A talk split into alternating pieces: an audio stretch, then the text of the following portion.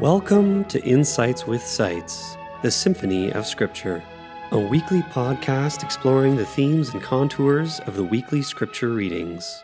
For more information about the podcast or to download the companion notes, please visit www.wycliffecollege.ca/podcast.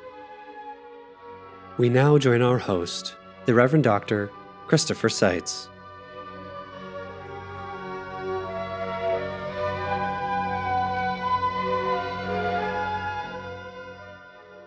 I want to stop and take stock of where we are in the lectionary year, given that we're about to come to its close.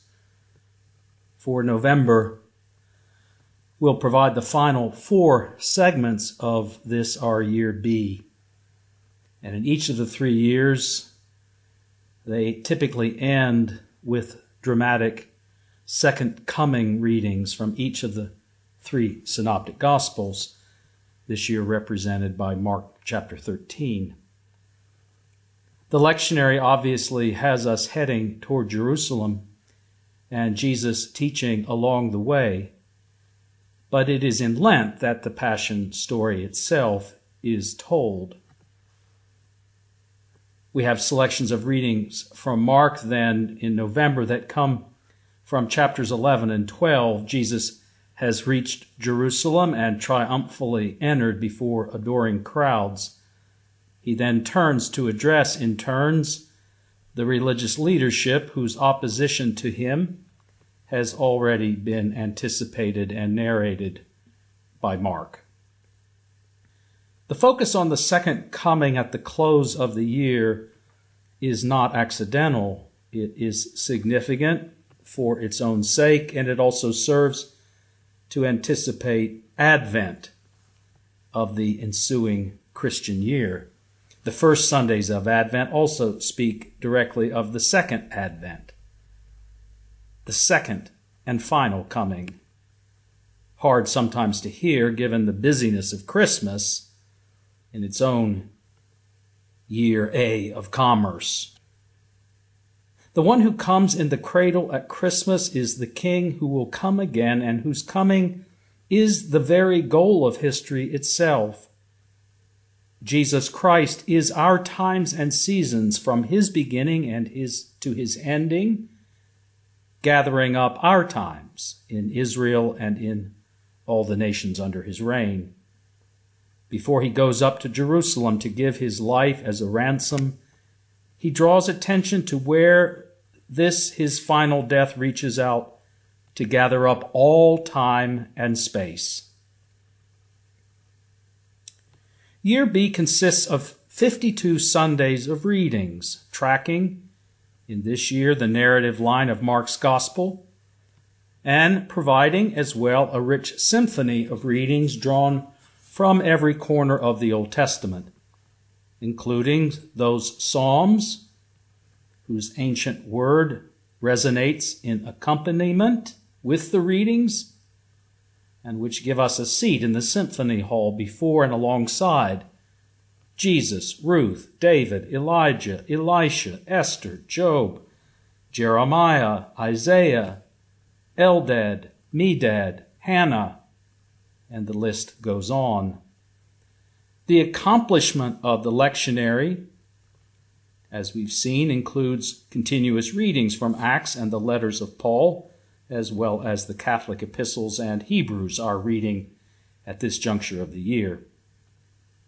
And in addition, for a great bulk of the year, one can hear an effort to provide something like a continuous reading from the Old Testament, though its size makes for the necessity of a selection only.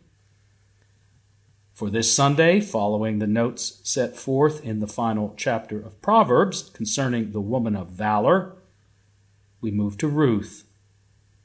She joins Esther and Lady Wisdom from Proverbs and Hannah, whose song comes at the final Sunday of this lectionary year. We are in that section of Mark's Gospel now where the conflict and tensions are heightening from various directions. After the triumphal entry, Jesus cleanses the temple.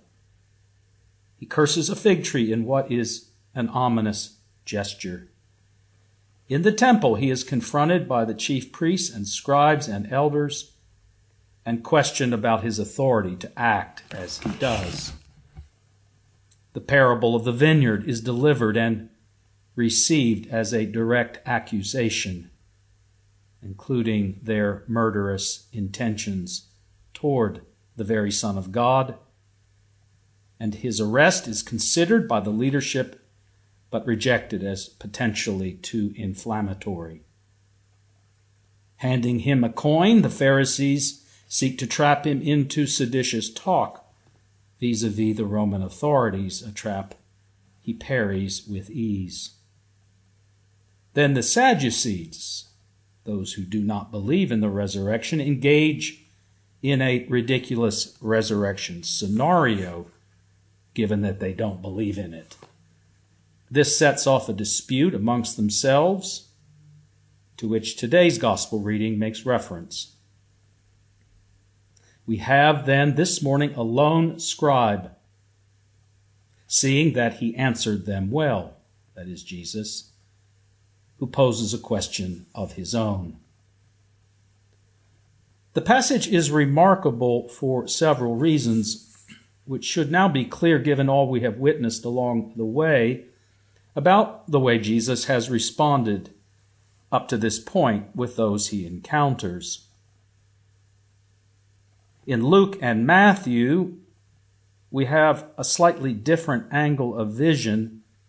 They make the questioner, this lone scribe, consistent with the other exchanges we have been viewing, a negative questioner, a tester. But on Mark's landscape, the encounter is positive and a welcome sign at this juncture that there is hope for all, and that belonging to a hostile grouping like the scribes, at least in part, need not prevent one from seeing the truth. For this Jesus, in Mark's Gospel, not far from the kingdom of God, is high praise indeed. In answer to the question, Jesus summarizes the law by reference to the Shema, the Hear, O Israel, of Israel's confession, which is found in our Old Testament reading for today from Deuteronomy 6. His summary, the first table of the Decalogue, is covered by the phrase, the first commandment, and the second table by the second commandment of his summary.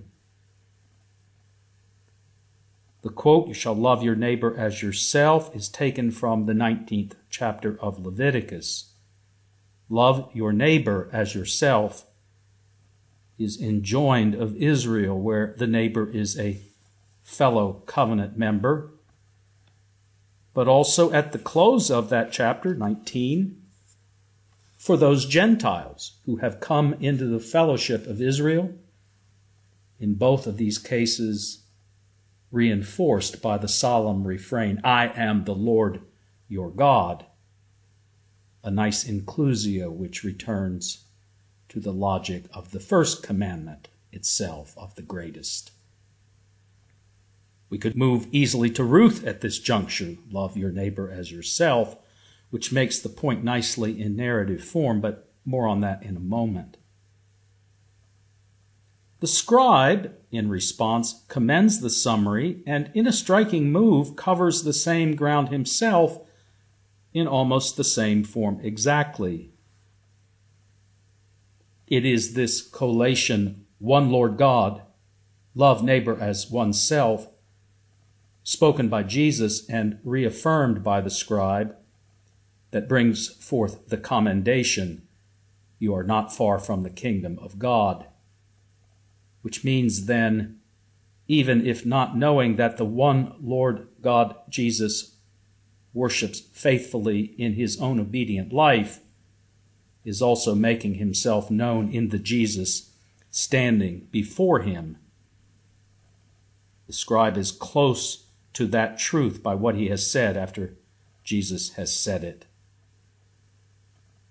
More could be said here, given that the next section of Mark, which we will not hear next Sunday, where Psalm 110 is interpreted by Jesus as elevating the Messiah to the Lord that David himself addresses. The conjunction reinforces the point being introduced here. The Shema is not being rejected, but within its logic, Jesus himself shares the identity of the one God, Hear, O Israel, who has sent him, whose love of neighbor as self will extend to the giving of his own life in love, incarnating the love of God himself for all, Israel and Gentile, both. Here Jesus may be speaking metaphorically, but also geographically. The kingdom of God is standing before the scribe. Its loving expression will take place on a hill not far away. You are not far, literally, from the kingdom of God. Deuteronomy 6, our Old Testament reading, gives indication in textual form of the commandment to which Jesus and the scribe refer, as well as the charge expressly made that it be taught across and to every generation at all times and at all places. The point being made quite vigorously. Keep these words I am commanding you today in your heart. Recite them to your children. Talk about them when you are at home and when you are away, when you lie down and when you rise. Bind them as a sign on your hand. Fix them as an emblem on your forehead, and write them on the doorposts of your house and on your gates. Jesus is himself this doorpost and this public display. And his words to the scribe make clear there is no separation between his own faith, his faithful adherence to the Shema, and his own person, the one David himself addressed long ago as Lord. The Lord said to my Lord. It would be hard to imagine a story with more drama and more pathos being told in such a compact and economical way as the opening paragraphs of the book of Ruth. It truly speaks for itself in just the way it speaks and in that way. So commentary must defer to the text's own brilliant unfolding. Read aloud. It cannot miss its target. Famine, risky relocation, death of one husband followed by death of two sons and two husbands. 3 lone women at a time when inheritance and home is all there is, such as it is. Naomi wisely counsels the Moabite daughters-in-law to stay among their own kith and kin. Orpah wept aloud, kissed Naomi, and followed her advice. But Ruth, we read, clung to Naomi and offered up the words we read, where you go, I will go. Where you lodge, I will lodge. Your people shall be my people, and your God, my God. May the Lord do thus and so for me. And in lifting up the sacred name, the Lord is now indeed Ruth's own Lord. As to the question of Naomi, auspiciously posed, do I still have sons in my womb? We'll have to wait as the story unfolds. Though it is a bitter Naomi moment, it is the Lord who will have the last word in this brief book. As the psalm puts it, happy are they, Naomi and now Ruth the Moabitess, who have the God of Jacob for their help, whose hope is in the Lord, their God.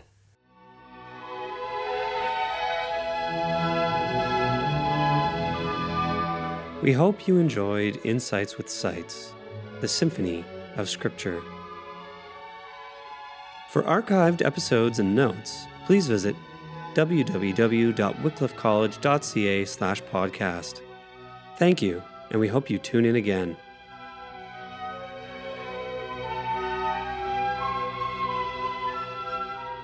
This podcast is a ministry of Wycliffe College at the University of Toronto.